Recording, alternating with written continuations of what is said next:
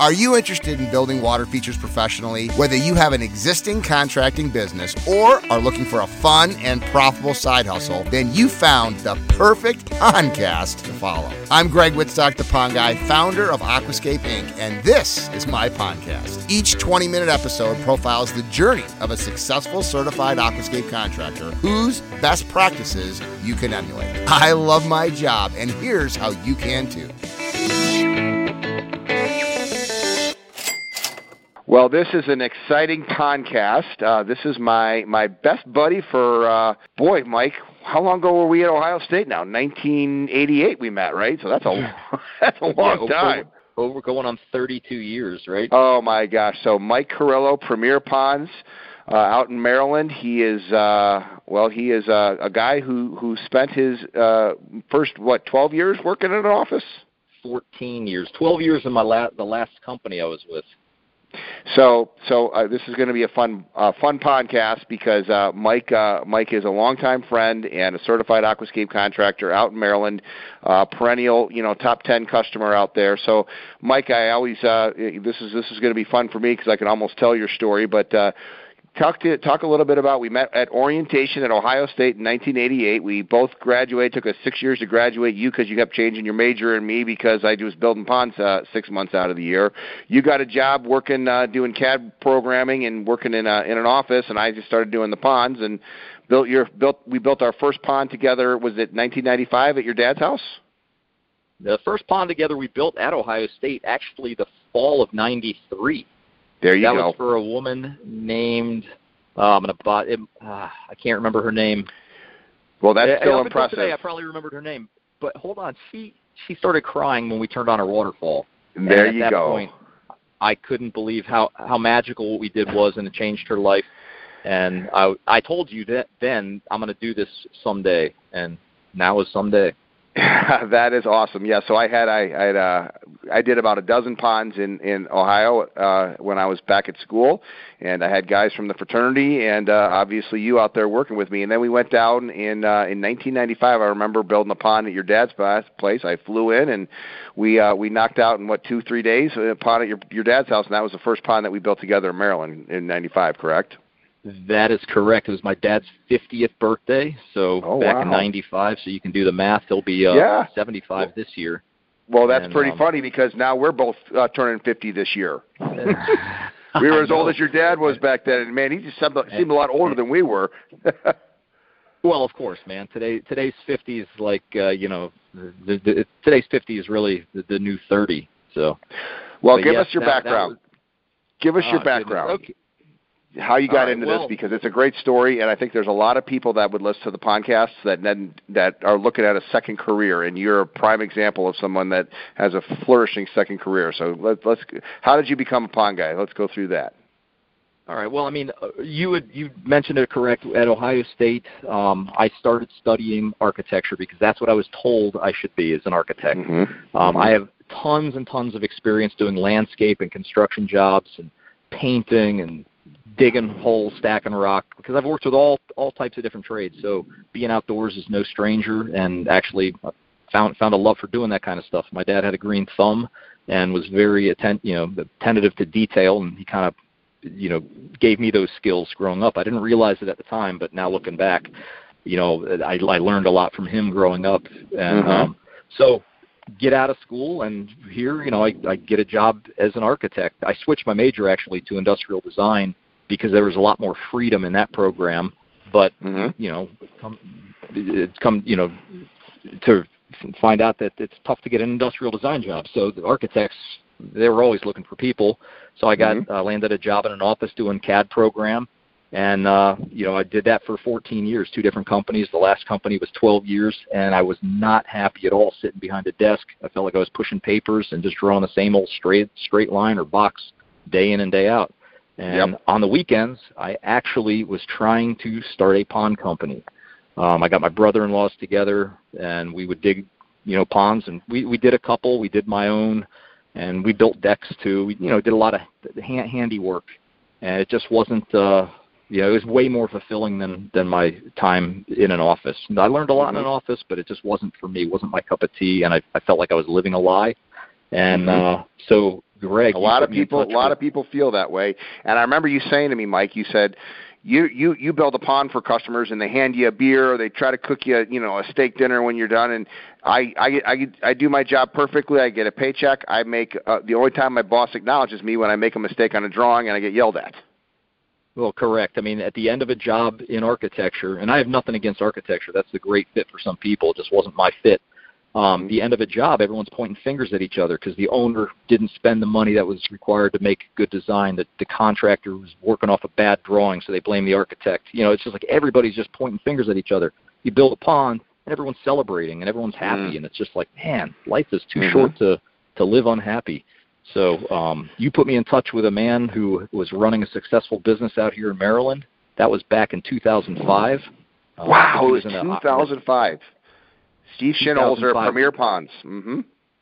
Correct. He was a top 40. You flew him up to Pondemonium, and he, he he thought he had made it big when he had landed in the top 40. And I think his question to you was, "Hey, I'm trying to grow my business, and finding people is the toughest thing." And Always. you had asked him where he lived, and it was Maryland. And you were, damn, my best buddy Mike. He's uh he's in Maryland trying to get out of the office. You, you should call him. And mm-hmm. we we talked in 2005, and it didn't really go anywhere because you know we both have have egos. We're both he's running a successful company. I didn't know that. I'm trying to start my own, so I didn't know him from Adam. Mm-hmm. And it really it was like about a year and a half interview. Like I had worked with him a couple times. We put our heads together to figure out a win-win scenario to get me out of the office and into the field, and we created that scenario. Um, you know, he he basically he used to only deal with ponds that he built, but he would get a lot of calls for other ponds, and he would turn all these calls over to me and say, "Hey, turn them into whatever you can." And of course, he mm-hmm. was there to coach me, and if I, you know, screwed up something, he show me, "Hey, this is this is what you should have done." This is so you were you were still working at your job though, so you were doing this on the evenings and the weekends, correct? Oh, yeah, to, all the end of 2006 and the entire 2007 weekends, evenings, every shred of free time, you know, I, w- I was doing pond work and mm-hmm. I was mm-hmm. exhausting myself, but I was learning a ton. And when the end of 2007 rolled around, Steve's like, you know, hey, th- there's not a better time now to, you know, to jump on board. Meaning the beginning of 2008. You know, kind of the winter's a slow period here. And yep. um, so basically, he, he wanted me to to commit to the spring of 2008, which I did. Um, so I didn't put my notice in in my company till um, the winter time, like January of, of 2008. I gave them actually, I think I gave them three weeks, so it was like mm-hmm. the end of February. I was full time with Premier Ponds and uh, haven't looked back. And now I'm part owner of that company. And yeah, we're talk about the best that year right now. So Go you, ahead. so you're what 30 percent owner? I am 30% owner. The um, mm-hmm. the vision Steve had from the beginning is to find uh, you know people that uh, were a great fit with the company that could could handle the work that are trainable, that have the same vision that he had, basically to run you know a successful company, treat customers right, build great ponds, and basically buy into the company, have that have that vision that this is what they want to do for the rest of their life. It certainly was for me. And in 2015, I purchased 30% of the company. Mm-hmm. And then the other is it 50% that Andrew owns? Andrew Lingen is a he owns 50%. The remaining 20% uh, Steve owns, and he, that mm-hmm. that goes up for sale to either Andrew or myself January 1. I'm still paying off my first loan. So. yep, yep, yep. And, and so, but yeah. you guys are out in the field today. You're you're you're building the pond, and you started off, you know, just doing this part time. Then you then you got a job, and now you're a 30% owner. Andrew was the same way. He was just a, a college student working in his summers, and uh, um, worked for four years for Steve, and then decided to actually, when he got his degree in engineering, decided to become a full time pond builder and buy into the business. Isn't that correct? That's exactly right. Steve had a conversation with Andrew. It's like, hey, what do you want to do when you graduate? And Andrew thought about it. He's like, hey, uh, you know, I kind of want to start my own company. And they had this discussion, like, you know, why don't why don't you make this your own company? And you know, he created that vision with Andrew, and Andrew said, hey, I'm going to give it a shot, and he loves it. And we we've been uh, we've been having you know our best year over and over and over again. We've never had a down year except for Last year was even with 2018, which was slightly under 2017. However, this year we are more than double, you know, any any best year we've ever had. Just it's been a mild winter, we've had jobs that are still coming in, and we have a ton of maintenance ready to. to we're going to start knocking that out in a week and a half. So, so things, so things are really really looking good. That's awesome. Tell tell the listeners what the operations looks like. So you know you and Andrew own eighty percent, Steve owns twenty percent, but you you you run this this million and a half dollar business out of Steve's garage. Isn't that correct? That is correct. We we we don't own like you know a yard or anything. We don't even own machinery. The machinery that we're using today is uh, it's actually Andrew's dad. He's not part of the company, but he has machines, and we Mhm. basically hire him out to do our our moving and digging if if if we can fit it in the yard. Um, but yeah, Andrew and I are in the field. Um, we run cleaning crews. We actually field calls and we make sales too. It's we're a small company. We have five people. Uh, we're going to add actually a sixth guy now in two weeks. We're still we're always hiring. You can never. Mhm. It's a the challenge is to find great people. Um, and then in the summertime, we'll have some other kids uh, jump on board for the summer. And so, um, yeah, I mean, we're we're owners, but we work in the field. We get our hands dirty. We, you know, uh, customer service is huge. So we're, you know, half the database I handle, half Andrew handles. Steve um, doesn't do a whole lot of that anymore. He's turning everything over to Andrew and myself because after Right. this year, um, you know, it's he's pretty much uh, out. You know, Mhm, we're, mhm. we'll And you figure that out at the end of the year. But uh, And what is your goal this year for uh, sales? What's your budget? I know you guys have a budget and you got a map and everything, a roadmap to get there. What do you? What's your budget this year? yeah, one one thousand or one thousand one point six five million. Nice. Working out of a garage with uh, you know three owners and uh, and and some seasonal labor guys. That that's correct. Yeah, that's a that's a that's a pretty pretty good pretty good business model that you guys have. Uh, we just got back from Africa, you and me. Uh, both of our first trips to Africa with the Aquascape Foundation trip. You know how I love to say I love my job. You know, you've talked a little bit about the the joy that comes from plugging in a waterfall, where customers will get emotional and just appreciate everything that you do every day. Just talk a little bit about that trip. You know, about what we just did in Africa, Mike, and why you why you made the decision to go because you were going to go 10 years ago, right when we first started, it just didn't work out. And now you're an owner of a business and flying away to Africa and using your skills to do something pretty cool. Yes, that that was absolutely an amazing experience. I personally, you know, never left the continent, so that was my, my first time ever doing that. Mhm. And Mhm. uh, you, uh, Greg, sent me um, the Aquascape Foundation information for this Africa trip, probably right right before Pondemonium. Mhm. And so when you sent that to me, uh, like I had goosebumps on my arms because I had planned to go to Colombia 10 years ago, and the trip fell through for a few different reasons. And uh, I'd always planned to go on one of these trips because not only do I love to build water features, but you know, giving back and help helping you know people in need is uh, something that's you know, man, that that uh, um, really is something that that I want to take part of more and more. And the I opportunity don't. I don't want. to I do don't want to miss there. another one. I, I had so much fun. I want to go do it every year. it was so incredible like and the whole the ex- whole experience the people were unbelievable like all the cacs that went really lifetime friends that you know i've known for 10 plus years there's only maybe a couple people that were new that i've never met before but that's that's it and it was it was just so cool to see all the young kids who just needed love and you know when we're walking around they just wanted to hold our hands and and talk with us and be be around us. And the kids at the school who you would just they they were wanting to help help dig help put the AquaBlox together. And so just creating that system to to hold water clean water for them was um was just Yeah, 30 uh, we put it experience We did a 32,000 32,000. gallon RainXchange system, so all the rainwater that falls on the roofs of their school, this is a 550 student school, uh, gets captured underwater, and then they pump it up to a pumping station, and it, and it's what they use for all their cooking, and and they actually sanitize it and drink the water that falls on the on the roofs, which is a really really cool thing that they can instead of having to go down to the river to get water or unhealthy water, which we saw. I mean, they're pulling water out of the same same same fields that the animals use. Right. No, that, saw a lot of that. Saw how how hard they work to get dirty water, and so for us to, you know, I didn't even think we worked hard, but I mean we did. But the amount of effort that a group of people can do and create something so large for them is, is just awesome. And I think we just had had a, a great time doing that and, and giving back. I have a few more stories, but do you want to tell any? Because I mean, I was going to ask you a few, but if you have a story already primed up about why you love your job, I'd love to hear it.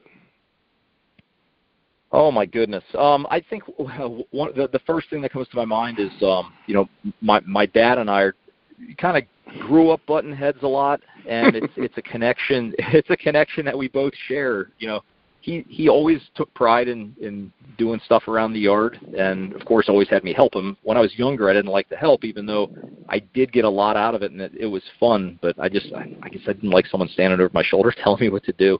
Mm-hmm. Um, so you know, back in '95, um, I convinced him that he should have a pond, and I wanted to do that for his 50th birthday. And he was kind he kind of gave me the nod, like, okay, you know, I whipped out a quick plan for the HOA and got it all passed, and he didn't know what to expect, and I kind of really didn't either. I mean, this is you know something I had taken part of a couple times in in at Ohio State with you. Um, so I didn't know what it was going to look like. I had an idea because you know he had a nice little slope in the yard, um, but that's something now that since it's been built, we always have a connection. We can always go mm-hmm. out and stand by the pond and put our differences aside and talk about fish and plants and the waterfalls and lights and it's like I'm always adding on to it for him. So yep. it gives me yep. opportunities for for Father's Day presents and birthday presents to keep adding to his pond. You know, now there's colored lights, so that's the next thing I'm going to put in this pond. Amen. So, that's really cool. Yeah, it looks it looks and it looks spectacular. I mean, they take care of it fantastically yeah, it's it, it's awesome. So that I mean that that's one of many stories. I think the stories all revolve around people. You know, there's yep. there's clients that that we have that are I just love talking to them and seeing them, you know, season after season and it's just um, you know, can you make connections and relationships and it's like no other. I mean, when I was in an office, it wasn't like that. You know, once a client's gone, you don't talk to them again. they talk about us anyways. I forget her name, but the lady, and we Okay, tell that story. That was pretty special. The the woman who was 98 that you came out to see with, with her. Yes, brother, yes. Yeah, there there was one of my favorite clients. Um, she passed away the end of 2018. She was 98 years old. She mm. still lived at home on her own, and she smoked like a chimney. I always used to give her crap about that. And then actually really, I don't know, five years ago I stopped because I'm like, this woman obviously is doing something right. and not to say smoking's right, but she she would just get in her car, drive away, cigarette hanging out the window. 98 years old, and it, was, she was amazing. Like I would always just sit down and talk to her on her birthday, her 95th birthday. I bought her coffee and I brought it to her, and we sat by her pond and oh. we just talked for a couple hours. It, it was that she was one of the unique people that I just loved to see. And she loved her pond. And she loved she that loved pond. her pond. She loved her pond. The, the, her her final days when she was um she couldn't get out of the house. I took a picture of her lotus, and mm-hmm. so I'm going to get a little choked up talking about this. But I took a picture of her lotus bloom and brought it into her house and showed her. And uh, you were there. That was. That I was, was there. I witnessed it. She was still filled filled with piss and vinegar. You know, smoking her cigarette. Her dog was beneath her, and, and she was. She, yeah, she she was a pistol. That yeah. That that's and, that's. And that's the relationship that you can develop in this industry. Hey, to 100%. close us up here, to close us up here, Mike, what's your best piece of advice? You know, there's going to be new people listening to this that have careers that they might not, you know, enjoy. There's going to be, you know, seasoned veterans. Like, what what advice do you give? I mean, you're you're now one of the, you know, the, you know, you've been in this thing for a long time, and you're you you know started off as a as a laborer and a foreman, and now you're a business owner. What what advice do you give to other people thinking about this as a career or wanting to succeed? They already have careers with water features. That that's that's honestly an excellent question, and you could answer this many different ways. There's two things that came to my mind. Mm-hmm. Um, stick with Aquascape and use Aquascape product because their training and the customer support is second to none. And mm-hmm. then if you want to be successful in in life, find somebody else who is doing who is successful doing what you want to do and mm-hmm. f- pick their brain, follow their lead. And they're like we're a small company, so mm-hmm. we wouldn't go find a company with a hundred people and follow them. We'd find another small company like us. And so, mm-hmm. who, whoever you are, wherever you are, whatever size your company, if you want to do great, find a company that it's the that's the model you want to follow. And if they're successful, do what they do. And then, you know, everything's evolving. You know, the the whole CAC, CAC network with the, the Aquascape Academy, everyone's pushing the envelope, and you're just getting better together. So be part of that tribe and I, I would recommend, you know, there might be three things I said, but anyway. Yeah, that's I, okay. Yeah. Amen. Well, Mike, you are a, a living testament to a success story. Very proud of uh, seeing what my friend has been able to accomplish, and and now you're doing it for other people. I mean, you're literally giving other people the opportunity that you gave yourself, and the good ones will climb, and the other ones will fade out. But it's fun to see you developing your team just like I developed mine, and helping the people that are listening to this develop theirs. So, congratulations on living your dream, buddy. Well, I can't thank you enough because you, you you're the one that uh, I mean put me in in this direction early on. You know, just uh, way back at Ohio State with that Janice was her name. Turned on the waterfall and she started crying. There you go, Janice. I knew you'd remember. You have a pretty sharp memory. All right, my man. Yeah. Well, listen, you get back to that what forty-five thousand dollar pondless waterfall you're working on this week. Yes, yeah, it's it's it's awesome. Can't wait to send pictures or show you pictures. I'll post them. Amen. Amen. All right, you take care, buddy. You too. Have a great day. Hey, hope you enjoyed that podcast. And if you want to subscribe to the podcast, just go to aquascapeinc.com slash podcast and tune in every Tuesday and Thursday at 4 p.m. Central Time for a brand new podcast. I love my job, and I hope you can too.